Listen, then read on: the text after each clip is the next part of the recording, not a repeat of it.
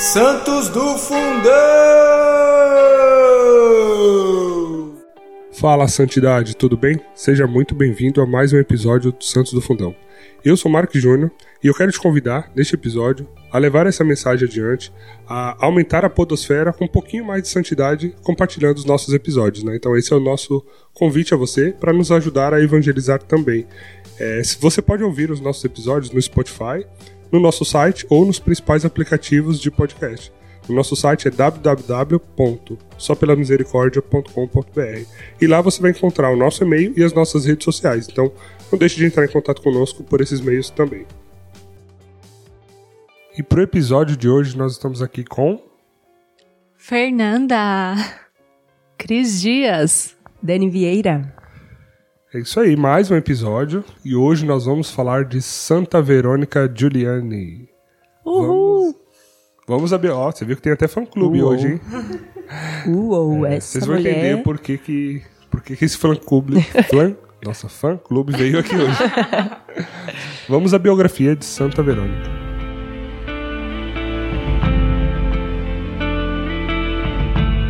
Santa Verônica nasceu em 27 de dezembro de 1660. Ela é filha caçula do casal Francisco Giuliani e Benta Marcini. Seu nome de batismo é Úrsula. Aos 17 anos, ela ingressou no convento das Clarissas Capuchina, onde permaneceu até sua morte. Faleceu em 9 de julho de 1727, aos 67 anos. Foi canonizada no dia 26 de maio de 1839 pelo Papa Gregório XVI. Sua festa é celebrada no dia 10 de julho. Muito bem. E ao conhecer a vida de Santa Verônica, uma santa mística, uma santa incrível, mas que também tem todo o seu lado humano aí, né, que nós vamos trazer hoje. É, o que, que para você chamou a atenção? O que, que vocês queriam é, trazer para a gente hoje? O que mais me impressionou na história dessa santa, por incrível que pareça, não é a relação familiar.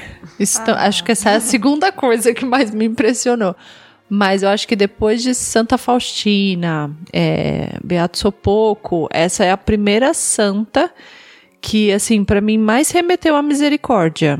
Acho que a gente vai falar um pouco sobre isso hoje, mas toda a história dela, o que ela viveu, os estigmas, a, a maneira como ela é, sofreu as dores de Cristo, assim, e ela oferecia isso pelos pecados da humanidade. Então, é, isso me marcou demais. E a gente está falando de uma santa que viveu no século 1650 todos os sofrimentos delas. Eu, eu não sei, eu, foi tão profunda a leitura, tão profundo que eu não sei nem se eu tenho capacidade de transmitir isso a quem nos ouve. Então, se você se sentiu convidado, e nós esperamos que sim, esse é um dos objetivos do podcast, é que você vá atrás da história dela, porque cara, assim, sei lá, ela viveu em 1600, né? Santa Faustina já chegou aqui no nosso século praticamente. E a forma com que ela viveu todo o sofrimento de Cristo e oferecer. Mas esse oferecimento na história dela, para mim, veio de uma forma diferente de tudo que eu já vi, ouvi e vivi nessa vida. É profundo demais, eu não sei se eu vou dar conta. E é interessante ver que, e aí ao longo do episódio, a gente vai trazendo alguns episódios que, que explicam e mostram isso, né?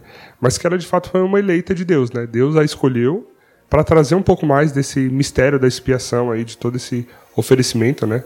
É, que ela tinha do sofrimento de Cristo pelas almas e que não foi isso que a tornou santa, né? Assim, não é, não é todo esse, esse, é, esse mistério e os eventos místicos que ela tinha que a tornou santa. Em si, as virtudes dela, né? Então, claro, Deus a escolheu, era uma, era uma eleita de Deus, e isso já diz muito, obviamente, né? Então ele já sabia onde que ela chegaria, digamos assim. Mas é legal a gente é, estar atento aqui no, no, nos próximos, é, nessa próxima uma hora e talvez de episódio, para a gente poder extrair, né, esses detalhes de como ela foi é, chegando lá, né? Como ela foi ouvindo esse chamado de Deus e é, se entregando né, nessa, nessa misericórdia, como a Cris colocou, né, essa relação profunda com a misericórdia. Né? Essa eleição né, de Deus foi se mostrando desde que ela era bem pequenininha. Né? Deus já foi mostrando que ela era a escolhida mesmo, a eleita. Por mais que ela tenha, que ela tivesse defeitos, falhas, como todo mundo, mas ele já foi mostrando os sinais dele na vida dela. A começar na gestação, é, porque é, ela tem um diário, tá, gente? Esse diário não é oficial. São cerca de 22 mil páginas. Se você tiver curiosidade de procurar nas redes sociais, tem uma fotinho com os livros dela compilados. E, gente, é muito livro. 22 mil páginas não é, pra qualquer, não é qualquer coisa, né? É, ao pesquisar aqui, eu vi que foram mais de 44 cadernos completos, ela escrevendo, né? Onde na soma desses 44 E cadernos. sem dão- interrupções, né? é, assim, é uma mais de 30 escrita. anos Escrevendo. escrevendo. Sim, é, ela iniciou a escrita do diário em é, 13 de dezembro de 1693 e só parou no dia 25 de março de 1727. Ou seja, ela não falhou nenhum dia. De quando ela iniciou até essa data, todos os dias ela escrevia é, esse diário. em obediência ao diretor espiritual dela e ela mantinha as rotinas dela normais durante o dia e ela parava para escrever à noite. Então ela dormia muito pouco ou quase nada. E ao final do diário, ao final da vida dela, se eu não me engano, acho que nos últimos sete anos de, de vida, ela, Nossa Senhora foi ditando o diário para ela. Então, cenas, episódios da vida dela que ela não se lembrava porque ela era muito pequena, inclusive coisas, por exemplo, no ventre materno. é, Nossa Senhora ia ditando e ela ia é, escrevendo isso que Maria ia dizendo para ela. Em segunda pessoa, né? Ela escreve em segunda pessoa esses trechos que Nossa Senhora ditou pra ela. Então, quem for ler assim, é, pode achar estranho, mas é porque justamente Nossa Senhora estava ditando. E aí fala que, às vezes, Nossa Senhora falava. Ah, coloca um ponto final aí. E aí ela não, ela não colocava o ponto final, ela escrevia ponto final. Às vezes ela colocava, ela, literalmente, ela colocaria, coloca um ponto final aí, aí vai pra próxima, né? Coloca o ponto final aí. Porque ela realmente não se via nesses últimos sete anos como escrevendo, né? Ela de fato era só ditar, ela só escrevia o que era dito, né? Então ficava, né? Tipo assim, e Jesus me disse tal coisa, tipo, é, ok, isso era normal, né? Mas às vezes ela colocava, né? Tipo, Jesus falou pra ela tal coisa, mas o ela era ela mesma, né? E, e retomando então a infância dela, a vida dela, a mãe dela, de todos os filhos que a Dani relatou aí na introdução, é, ela era caçula e na gestação dela, a mãe dela já sentia algo diferente, sentia a, o ventre pegando fogo mesmo. E essa relação dela com fogo, o quanto isso foi forte na vida, porque ela foi essa pessoa de presença firme. É, segundo estudos, o temperamento dela era colérica, então acho que isso já dá pra gente pensar o quanto ela foi moldada mesmo, trabalhada nas virtudes para chegar à santidade. Ela era uma santa mística, então isso já é algo que mexe muito comigo e faz e, fa e, acho que reafirma essa eleição dela. Uma das coisas que a gente ainda não comentou, ela é dos de, de 1600, né? E Padre Pio veio posterior a ela aproximadamente em 1800. E Padre Pio era devoto dela, então ela foi o modelo de Padre Pio. Costuma-se dizer que Padre Pio era discípulo dela. Então, o que você conhece de Padre Pio, pasme, porque Santa Verônica Giuliani é infinitamente maior, né, nesse místico. Ela era mestre dele, né? Vamos dizer assim. Se ele já era tudo isso e foi tudo isso, ela ainda superava, né? E ambos foram santos é, capuchinhos. Capu é né? isso que eu ia falar. Ela é uma Clarissa capuchinha, ele E também. ele também é franciscano capuchinho. Mas o que que são esses capuchinhos? Pô, eu não tenho todos os detalhes técnicos pra explicar, mas eu sei que tá ligado à ordem dos franciscanos, né? Então tem o, o- o lado masculino, que são os franciscanos capuchinhos, e o feminino, as clarissas capuchinhas. Ok, muito obrigada. Que, em resumo, foi a mesma ordem de São Padre Pio. Exatamente. E de Santa Verônica Giuliani. Exatamente também. E uma outra coisa que os dois, né, São Padre Pio e Santa Verônica tinham em comum é que ambos sofreram os estigmas, né, de Jesus. Exatamente. Inclusive ela, eu diria até que um pouco mais intenso, é, claro, estando bem distante, só conhecendo pelas fontes, às vezes primárias, às vezes ali um livro, um vídeo, mas ela especialmente também teve a coroa de espinhos, né? que se eu não me engano ele não teve. Aos né? 17 anos que ela teve? Eu não lembro 21, se foi. eu 21? Eu Acho que foi 21. 21? E, e foi uma coisa que acompanhou ela por muitos e muitos anos, de fato. É, todo esse sofrimento, essa dor, é, que inclusive em alguns momentos chegou a ser físico. Assim, você podia ver na testa dela algumas marcas, é, e isso machucava realmente profundamente ela. E era essa, essa dor, esse, esse sofrer que ela oferecia pelos pecadores, né? Então ela teve os estigmas, como como o Padre Pio também teve, né, os das mãos, dos pés, do lado, e, e além disso ela teve essa coroa de espinhos também. Ela entrou em luta corporal com o demônio várias vezes, bem semelhante, né, ao Padre Pio, e o demônio não queria que ela escrevesse esse diário. Então ele ia pra cima mesmo, gente, com toda a força para impedir ela de escrever o diário. E ao longo da história dela, né, então se a gente pensar que ela com 17 anos, tão nova, entrou pro, pro convento, o pai dela, ela, a mãe dela morreu, detalhe, né, quando ela É, tinha quando ela 7 tinha sete anos. É, a história dela, então, é marcada por todos, vários fatos místicos, desde o ventre materno, como nós falamos. E quando, depois que a mãe dela morreu, ela começou a despertar esse desejo. Ela já tinha outras irmãs que também estavam em convento. E as irmãs não queriam que ela entrasse, o pai também não queria. E o pai tentava levar ela para conhecer o mundo de uma outra forma, ao ponto de impedi-la de seguir essa vocação. Então ela entra para o convento supernova e recebe aí esses estigmas, né, alguns tempo, algum tempo depois. E quando ela recebe esses estigmas, ela também vem sofrendo a humilhação, né, a, a questão moral em relação a isso, porque uma vez que ela estava ali sofrendo as dores de Cristo verdadeiramente, ela queria se aproximar, ser semelhante a Cristo nas dores, no sofrimento da cruz, as pessoas não acreditavam que aquilo é real. Então, por algum tempo, até que a igreja provasse verdadeiramente que esse estigma era real, ela ficou um tempo sem receber a Santa Eucaristia, ela ficou isolada, enclausurada. Porque a igreja também tinha um certo cuidado com isso, para que isso não virasse uma exposição desnecessária. Tem um relato dela quando ela recebe os, os estigmas, que ela diz assim: Em um instante vi sair suas santíssimas chagas, cinco raios resplandecentes, e todos vieram em minha direção. E eu via esses raios transformarem-se em pequenas chamas. Em quatro haviam pregos, e em um havia uma lança, como de ouro, toda inflamada, e me passou o coração de lado a lado, e os pregos passaram as mãos e os pés. Eu senti grande dor, mas na mesma dor me via e me sentia toda transformada em Deus.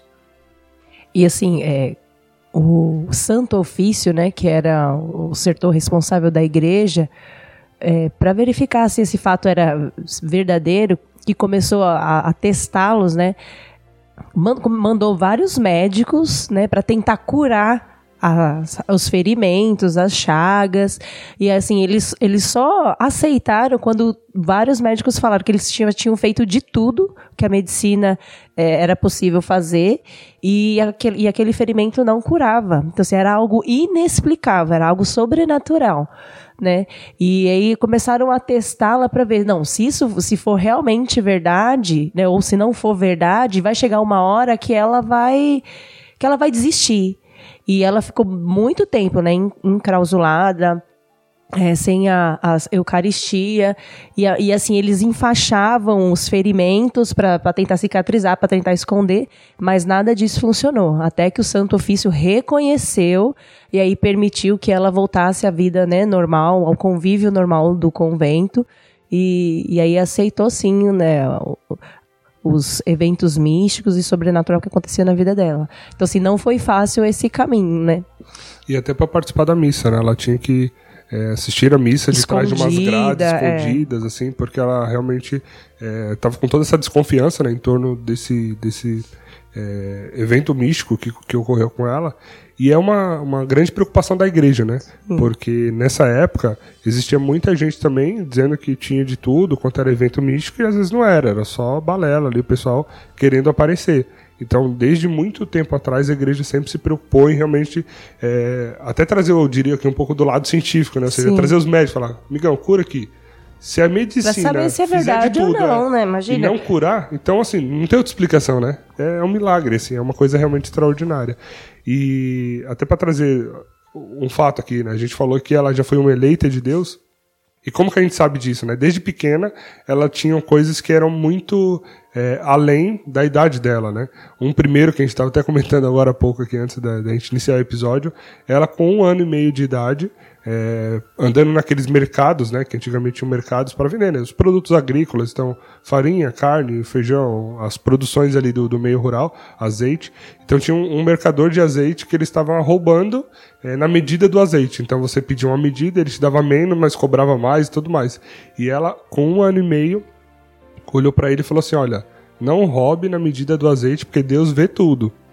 Então imagina, com um ano e meio, é, assim, a gente aqui mal sabe falar com um ano e meio, né? e dá ela um já conseguiu dar uma bronquinha já. É.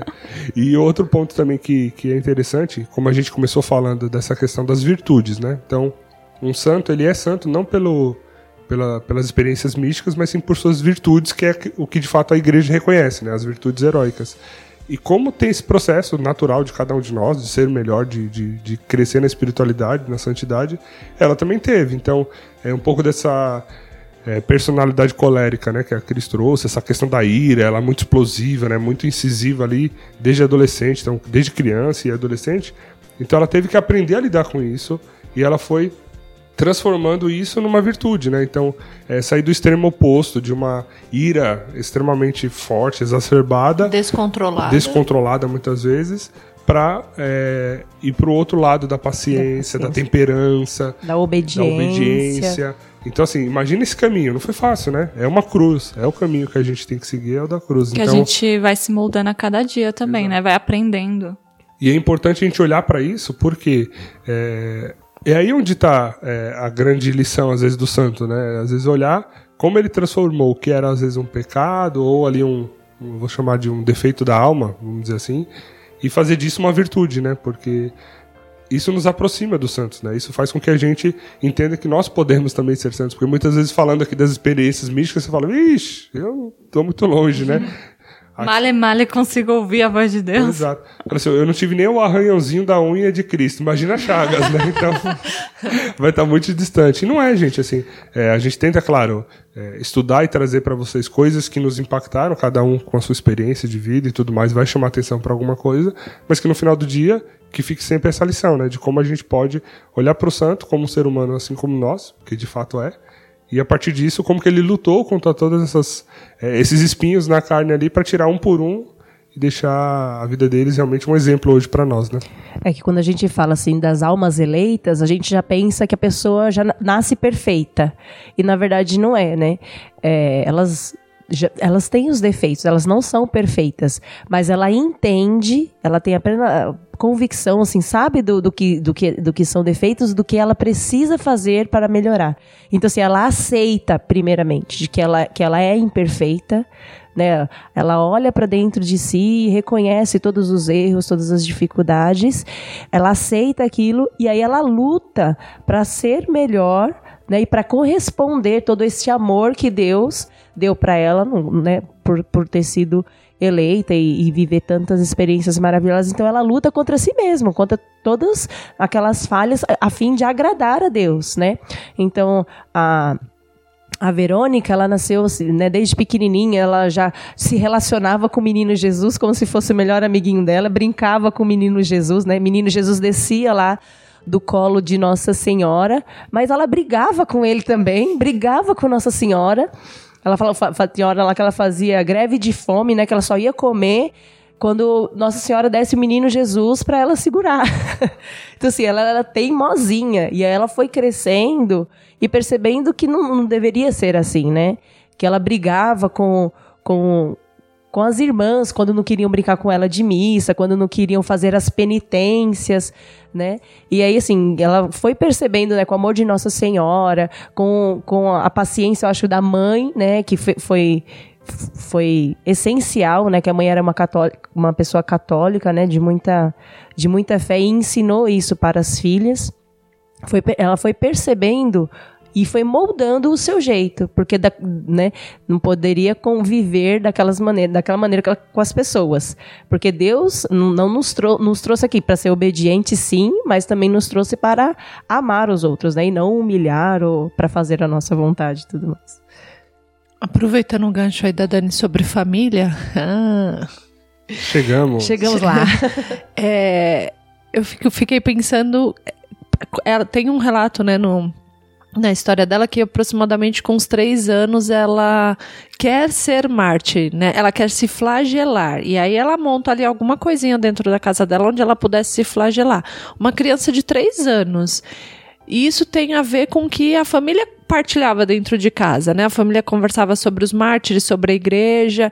E eu fiquei pensando na nossa realidade hoje, né? Os, o que as crianças têm ouvido dentro, dentro das nossas casas? Às vezes uma música que não é aconselhável ali para a idade, às vezes conversas mais de adultos, e o quanto isso reflete naquilo que a criança vai trazer para a história dela, né? Santa Verônica a partir dessa experiência, dessa vivência dentro de casa, do que a família partilhava da fé, ela já desperta ali um desejo pelo sofrimento. Tipo, é como se ela saiu. A cena que eu vejo assim, ela saindo correndo assim, abraçando o sofrimento, sabe? Com toda alegria, com todo amor porque ela não entende disso algo ruim. Pelo contrário, ela entende que quanto mais ela sofrer por amor a Cristo, ela se assemelha ao esposo e é tudo que ela quer. Se Jesus sofreu por ela, pela humanidade, quem seria ela para não abraçar esse sofrimento? Então ela entendeu que verdadeiramente o caminho para o céu é um caminho de cruz. E tudo bem, isso não era tristeza na vida dela, pelo contrário. E ela imitava, na verdade, a vida dos santos ao pé da letra, né? Ela conhecia os santos e ela queria imitar ao pé da letra. E eu acho uma das santas de devoção dela era Santa Rosa de Lima, né? Ela fala assim, já fica a dica pra gente fazer um podcast de Santa Rosa de Lima, porque se Santa Verônica era devota de Santa Rosa de Lima, deve a gente imagina, imagina o que, que deve ser Santa Rosa de Lima, né? E nesse processo dela de lutar, né, contra o que seriam esses pecados e trazer essas virtudes, né? Um dos pontos era isso, que ela, enquanto caçula, o pai já tinha perdido a esposa, as filhas tinham entrado né, numa ordem religiosa, as outras quatro, e ele queria que Santa Verônica, a caçula dele, se casasse, né, e tivesse filhos, enfim, e tudo mais. E aí ele começou a apresentar uma série de jovens para ela, né, para que ela ali com 15, 16 anos já pudesse, né, é, escolher quem era o seu pretendente ali para isso. E ela até relata que isso aí teve todo um, um, processo realmente de, de dificuldade dela nesse, nesse momento, porque por mais que ela já tivesse escutando esse desejo, essa vontade né, de seguir o caminho religioso, é, ela já tinha vivido algumas experiências místicas e tudo mais, é, elas tinham uma certa atração sim, até porque uma jovem, né, na flor da idade, então ela viu uma série de, de, de príncipes ali, né, os Brad Pitts da época. Pretendentes. Os pretendentes, então ela ela se sentiu um pouco mexida por isso também. E esse foi mais um, um como eu poderia dizer aqui, mais um ponto assim de, de realmente de luta, dela luta, né? né? De luta, isso, dela lutar é, para que ela alcançasse esse objetivo dela, né? De ser religiosa. Que inclusive uma curiosidade, né? Vocês até comentaram que como ela era caçula, o pai tinha toda essa questão né, de não deixar ela entrar na vida religiosa e que futuramente ele deixaria, ela foi falar com as irmãs que já estavam no, no convento e as irmãs não queriam que ela também entrasse, assim, né? Acho que por conta talvez do pai, elas queriam apoiar o pai e aí elas tentando convencer Santa Verônica de não entrar. E aí ela lá com seus 15, 16 anos, né, antes de entrar... Temperamento colérico. Esse temperamento dela, e olha, mas muito me admira vocês, viu? Que religiosos vocês são. Tentando impedir uma vocação Toma vergonha, rapaz. Ao invés de me incentivar, estão aí. É isso aí. Então você vê, ela já tinha até essa postura firme, né? Decidida. Um dos episódios, né, que o pai tentando fazer com que ela mudasse de ideia, é, levando ela para outros lugares e tal, ela fala que ela tinha medo que essa chama que ela tinha dentro do coração dela pudesse se apagar indo para esses lugares. E ela sentia que realmente, depois que ela voltava desses lugares, a chama ela ia enfraquecendo. Então, quantas vezes nós vamos a lugares que enfraquece, que vai apagando aos poucos a chama do nosso coração? E essa chama também me fez lembrar um outro episódio da vida dela que eu achei muito engraçado, interessante, assim, né? Porque ela fez toda a preparação para a primeira Eucaristia. E aí, quando ela recebeu é, pela primeira vez Jesus ali na espécie, né, na hóstia, e aí a Eucaristia, aquele momento e tudo mais. Aí ela voltou, né, para casa assim, toda maravilhada e tudo mais, e perguntou: Gente, gente, quanto, quanto tempo dura esse fogo todo que tá. Mundo assim pra ela, né? Tipo, Que fogo, menina. É isso, né? Porque como foi a primeira experiência dela, né? Ela imaginou que todo mundo sentia a mesma coisa, né? Ela, Mas quanto tempo, gente? Sério, esse fogo, essa coisa assim que dá na gente. Mal sabia ela, né? Do quanto ela estava sendo eleita realmente. ali Que inocência também, né? E uma das coisas também que ela teve que lutar foi contra a vaidade, né? E porque assim, a família dela tinha boas condições financeiras, o pai dela, né, era bem visto na, na região, então ela sempre teve de tudo, nu- né, nunca passou necessidade, como a gente já falou de alguns santos, né, que viveu muito na miséria, na pobreza, ela era justamente ao contrário. Ela era de uma família muito rica, então ela estava sempre acostumada com as, co- com as melhores coisas, né? As melhores roupas, né? Ela se enfeitava. Quando ela foi para o convento, foi uma da- das primeiras e maiores dificuldades dela foi a vida austera, né? Que o convento não tinha. Então, assim, é, é, já foi um- a primeira luta dela dentro do convento, né? De, de se recolher, da, voltar para a humildade, né?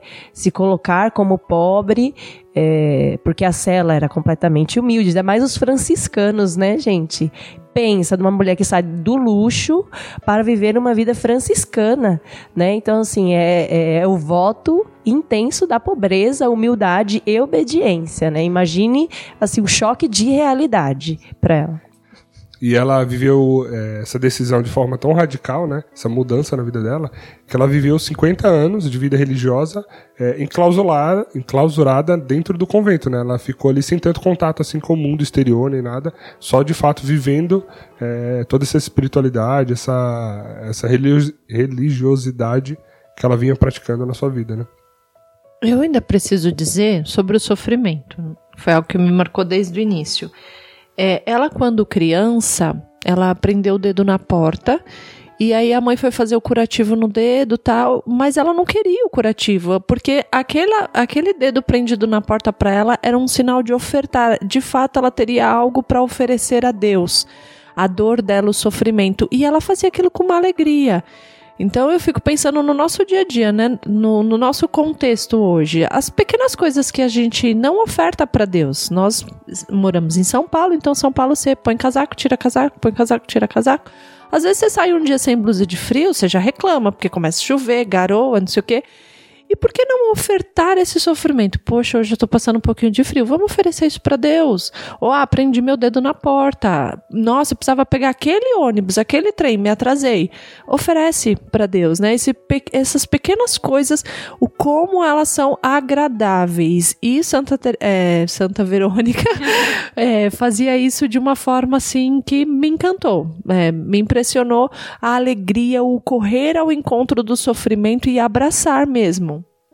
E, e aceitar o sofrimento para ela era corresponder ao amor de Deus, né? Que ela fala que Deus chamou ela, né? Deus quis amá-la acima de, de, to- de todas as outras almas e assim. E ela fala se ela não aceitasse esse sofrimento, né? Se ela não sofresse junto com Jesus tudo que ele, que, que ele passou, ela não estava amando ele como ele a amou. Então, assim, é aceitar o sofrimento como forma de retribuição por tudo que, que Deus fez por nós, né? E por ela. E o amor, assim, realmente é, um, é uma palavra que acho que define muito bem ela, se marca muito a vida dela, porque ela levou ao pé da letra aquele grande ensinamento, né? E o primeiro e maior mandamento, né? Era amar a Deus acima de todas as coisas e ao próximo como a ti mesmo, né?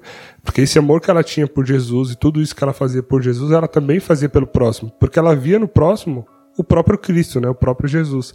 É, teve um outro episódio em que ela já estava lá na, no convento, inclusive ao longo da sua vida religiosa ela passou por vários é, cargos, vamos dizer assim, então desde enfermeira, é, roupeira, por- porteira lá no convento, então assim, todos os, os- as atividades do dia a dia de um convento, ela passou até que ela virou abadesa, né? cuidando do convento, sendo a responsável pelo convento. E aí, certa vez, ela estava subindo uma escadaria lá com um balde de água pesado, muito pesado. E, e ela estava levando essa água para as irmãs, que estavam no andar de cima, numa sala. E ela precisava levar essa água lá. E a escadaria era muito grande, né? E aí Jesus aparece para ela e pergunta, né? É, Verônica, para onde você está levando essa água? O que, que você está fazendo com essa água? E prontamente ela responde, né? Eu estou levando para você, Jesus.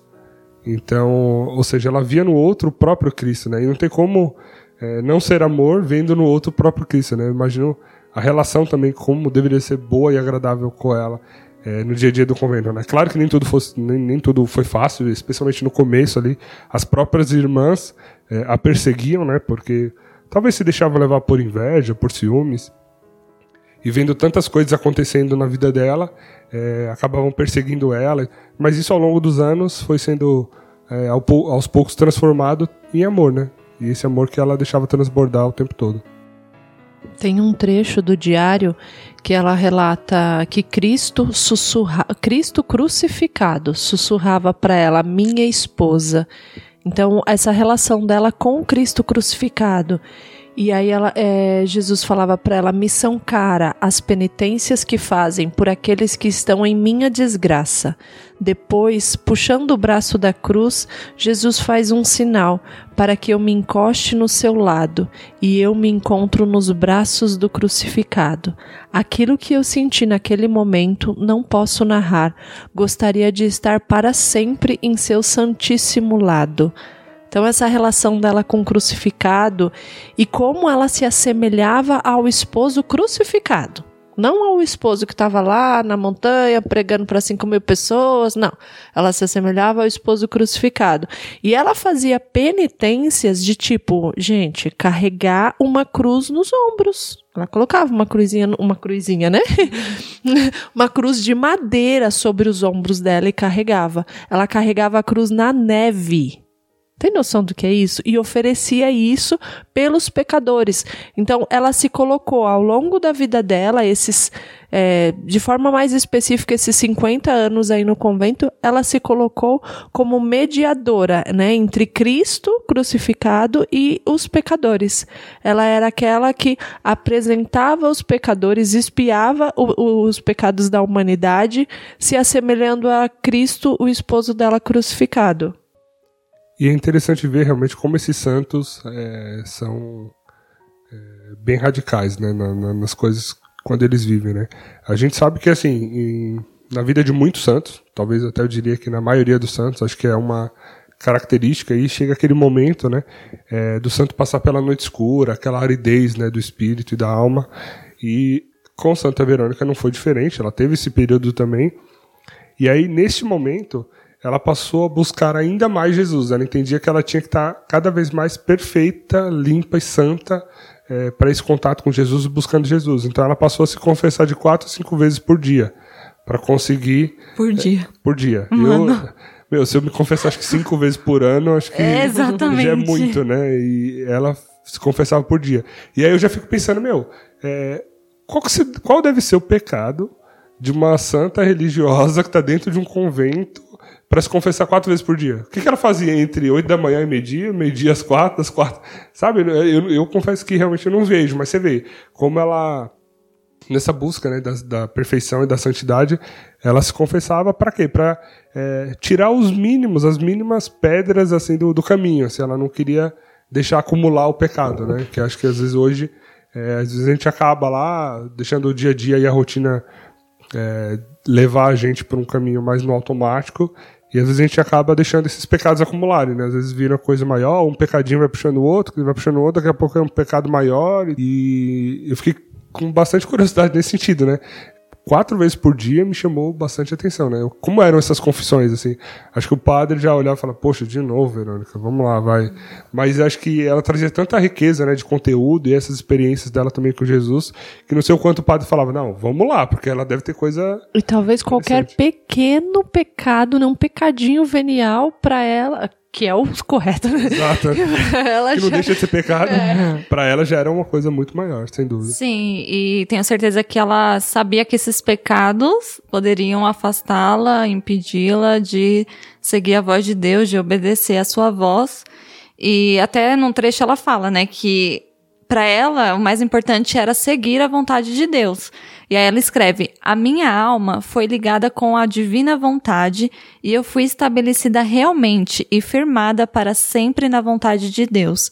Pareceu-me que jamais deveria me afastar da vontade de Deus e me dirigi estas precisas palavras: Nada me poderá separar da vontade de Deus, nem angústias, nem preocupações, nem dor, nem problemas, nem desprezos, nem tentações, nem criaturas, nem demônios, nem a escuridão e tampouco a morte, porque na vida e na morte quero tudo, e em tudo o querer de Deus. E assim, Deus é tão perfeito, porque a, o fato do, do temperamento dela ser colérico, né? A gente tem as coisas negativas, as dificuldades do temperamento colérico, que é a que é a ira, né, a teimosia, mas também tem as coisas positivas do temperamento colérico, que é assim viver intensamente e a determinação que muitos temperamentos não têm. Então, assim, quando você transforma aquilo, né, que às vezes poderia ser ruim, né, você consegue resgatar aquilo que é de positivo, por exemplo, o temperamento colérico, ela pegou a determinação, ela pegou, né, a intensidade e transformou isso em amor por Jesus. Né? Então, assim, ela nunca desistiu, ela nunca vacilou. Isso também é característica do temperamento dela, né? Ela não se colocou lá como coitada, como depressiva, né? melancólica, ficava chorando lá pelos cantos, né? Então, assim, é, teve, né? Ela teve que aprender, aí foi aí que veio as virtudes, né? Ela teve que lidar com todas as dificuldades daquele temperamento, mas o quanto esse temperamento foi fundamental para ela, né, se sustentar e se manter firme ali diante de, de todas as dificuldades. E fora tudo isso, né? Era uma mulher extremamente inteligente, né? Muito prática, muito, muito é, à frente do tempo. À frente do tempo. Como outra todas as aí, santas, né, aí. gente? Ah, vocês já ouviram isso em todos os nossos podcasts, Não, né? A gente sempre fala, né? o checklist. então, assim, ela, enquanto abadesa, né, e responsável pelo convento, ela começou a aplicar ali uma série de melhorias práticas para melhorar a vida da, da, do, e o convívio entre elas, né? Então, assim, ampliar salas, é, para uma melhor convívio. Uma administ administradora, perfeito. Exatamente, né? perfeito. Adorei. Então é uma das primeiras que fez a faculdade de administração ali, né? a liderança aí, ó. Então, ela é uma ela, líder. E ela começou a buscar, por exemplo, meios técnicos de é, melhorar a distribuição de água no convento. Então ela fez uma série de melhorias práticas realmente bastante engenhosas, assim, que estavam muito à frente do tempo delas. Inclusive, é, eu não sei, eu vou usar o termo de hoje, tá? O prefeito da cidade dela lá é, ia se consultar com ela sobre algumas coisas que ele tinha que, que fazer, né, no, enquanto governador ali da, da cidade, né, então, é, o regente ali da cidade, então ele tinha que, é, às vezes, resolver alguns temas e alguns problemas que ele usava Santa Verônica como uma forma de, de aconselhamento, né, ele buscava se aconselhar com ela, dada essa inteligência e essa engenhosidade dela também, ou seja, até nisso, Deus é, acumulou ela de muitas é, graças nesse sentido, né, uma inteligência extraordinária. Só assim, reforçando, se para você isso ainda não ficou claro, nós estamos falando de uma mulher diante de todo esse contexto e que desde os 21 anos ela passou a sofrer as dores de Cristo na cruz. E isso acompanhou ela até a morte. E ao longo desses anos, esse, essas dores elas foram aumentando, esses sofrimentos foram aumentando. Tem um relato que própria Nossa Senhora das Dores é, aos pés da cruz, pede a Jesus que dê a ela os estigmas. E ela tem essa relação, né, seguindo o checklist aí dos santos, ela tem essa relação com Nossa Senhora de extrema intimidade. Então nós estamos. Senhora ditava pra É, Nossa Senhora ditava, né, a vida dela. Escreve aí, filho, isso aí que eu tô te mandando. Quer mais intimidade que isso? E então nós estamos falando de uma mulher que desde os 21 anos começou a receber ali as dores de Cristo, os estigmas, a coroa de espinhos. Ela também teve, me fugiu a palavra, aquela mesma coisa que São Felipe teve, como chama? Transverberação. Isso aí, que o coração dela dilatava, né, e doía. Então ela, ela, recebeu as cinco chagas de Jesus da, na cruz que nós conhecemos, né? A do lança, a dos pés, das mãos, da coroa. E ela recebeu essa transverberação do coração, ela sentia as dores no coração, é, e tudo ela oferecia. Ela fazia esses sacrifícios de carregar a cruz. Ah, um outro detalhe: dentre esses sacrifícios dela, essas penitências, ela se trancava em um armário, numa posição desconfortável, e passava ali algumas horas em reparação aos pecados, a essa falsa liberdade que o mundo nos dá. Então, olha a criatividade que o Espírito Santo, né, porque não era uma coisa dela, mas que o Espírito Santo soprava no coração dela e ela oferecia isso em expiação dos pecados do mundo inteiro. É, gente, é a misericórdia em pessoa. Uma outra curiosidade também que, que eu achei interessante, até correlacionando com a vida de outros santos, é a questão do diário, né? É, como o diabo não gosta de um santo escrever um diário, né? Porque se você for parar para pensar é, na vida de tantos outros santos, né, que tiveram é, esse registro escrito, né, que é um diário ali das suas experiências com Deus, como isso impacta muito, né, a vida de outros que terão acesso a, a esses escritos, é, esse é um instrumento de conversão muito poderoso, né, e o diabo não gostando disso, como a gente já falou, né, ele perseguia muito ela para tentar impedir que ela escrevesse esse diário. Então ela estava na cela dela lá escrevendo, sempre à noite, né? É, foi mais uma graça que Deus deu para ela, de não precisar, às vezes, dormir por tantas horas seguidas. Então ela dormia, às vezes, duas, três horas por noite, porque o restante era escrevendo diário. E o diabo aparecia, é, jogava as coisas nela, às vezes colocava um monte de fumaça na cela para ela não enxergar, dizia que ia arrancar os olhos dela para não conseguir escrever. E nem por isso ela parou, e nem por isso ela desistiu, né? Então é, eu, eu, consigo, assim, eu não consigo nem às vezes. Sabe quando você tenta se colocar no lugar do outro? Eu não consigo me ver numa não situação dá. dessa. Não dá. Eu acho que, que é demais. E aí me chama a atenção isso, né? Essa questão do diário em si. Porque Santa Faustina também foi perseguida por conta do diário, uma série de questões. A gente falou um pouco sobre Santa Gema, por exemplo, que é, o diário dela foi queimado pelo, pelo demônio e tudo mais, mas ainda conseguiu se manter intacto. Então. Se você hoje tem uma experiência com Deus, é, vive alguma coisa, seja ela mística ou não, ou só uma relação de profundo amor, que é o que a gente. Só, tipo, busca, só. só tudo isso, né? Uhum. É, por que não? Quem sabe, né? Ouvir essa voz interior e escrever um diário. Assim, não precisa necessariamente pedir, esperar que o Papa venha pedir para você escrever esse diário, mas assim, escreve, escreve para você, sabe? Não precisa escrever ser publicando no Facebook, não. Escreve para você. E se isso é, puder tocar a vida de alguém, por que não? Por exemplo, eu tive uma, uma outra me ocorreu agora uma experiência de um amigo padre. E dentro do, do processo ali, né, até chegar ao sacerdócio, ele teve um retiro de silêncio de 30 dias. É, imagina você realmente ali num retiro de silêncio de 30 dias. E nesse retiro de, de silêncio, é, a forma que ele tinha para externalizar tudo aquilo que ele estava vivendo e elaborar e tal era falar com ele mesmo através de um diário. Então ele escreveu um caderno e que depois é, ele acabou me emprestando, emprestou para outras pessoas e tudo mais. Meu, e você vai lendo aquilo ali, é de uma riqueza profunda, né? Porque assim, se você se esvazia de tudo, se você se entrega de tudo e nem falar, você fala, você pode, assim, é só você, você mesmo e Deus. Então, é, eu acho que fica aqui também um outro aprendizado, assim.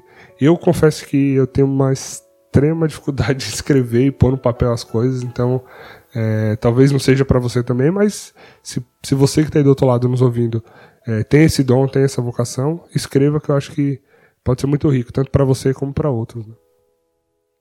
Para exemplificar um pouco a história do nome com a missão da pessoa, né? É, o nome Verônica significa verdadeira imagem. É, e de fato ela se tornou essa verdadeira imagem do Cristo crucificado. É importante a gente pensar no Cristo crucificado da forma mais dolorosa que a gente pode imaginar, porque às vezes a gente vê uns crucifixos tão bonitinhos que a gente não consegue dimensionar o sofrimento de Jesus e nesse momento dimensionar o sofrimento de Verônica, que assemelhou-se a Jesus crucificado. Mas o nome dela significa isso, a verdadeira imagem de Cristo crucificado. É, tem um, um apelo de Santa Verônica que ela escreve no diário: Ó pecadores, ó pecadoras, todos e todas, vinde ao coração de Jesus, vinde lavar-vos no seu preciosíssimo sangue. Ele vos espera com os braços abertos para abraçar-vos. Gente, essa é a pura misericórdia, a mani misericórdia manifestada na pessoa de Cristo e na pessoa de Santa Verônica. E por falar em misericórdia e caminho de cruz, né? Que foi o que você falou agora. Assim, nós costumamos aqui, antes de gravar o episódio, entre outras coisas, abrir o diário de Santo Faustino e meditar um pouquinho, partilhar algumas coisas sobre alguma passagem do diário, né? Na passagem do diário que nós tiramos hoje aqui para meditar e partilhar um pouco, é, Santa Faustina né, relatava uma alma sofredora ali, é, falando da, dessa angústia de não poder a vida, viver a vida de santidade por uma série de questões ali que a detinham dessa, de seguir esse caminho. E Jesus falou que, filha, essa é a sua cruz. Então, é, o caminho para a santidade é o caminho de cruz. Então, tome sua cruz, me siga, né? E foi bonito ver que ele fala assim: eu fui o primeiro que fiz isso. Eu dei o exemplo, né? Então, esse caminho de cruz, que é o caminho de santidade, Jesus foi o primeiro a trilhar esse caminho. E hoje ele nos chama a fazer o mesmo, né? E no diário que nós abrimos hoje, Jesus falava desse caminho de cruz, que ele é o mais curto e o mais seguro. Então, essas duas palavras, é o curto e é o seguro, não tem outra opção. Talvez até tenha, mas se você for, você não vai chegar onde você tem que chegar. E Santa Verônica entendeu isso. Ela fez esse caminho passo a passo, sabe? Ela foi seguindo as pegadas mesmo de Jesus, colocou o pezinho dela onde Jesus pisou. E se você tem aí o Diário de Santo Faustino e quiser saber do texto que a gente está falando aqui, é o parágrafo 1487 do Diário, tá?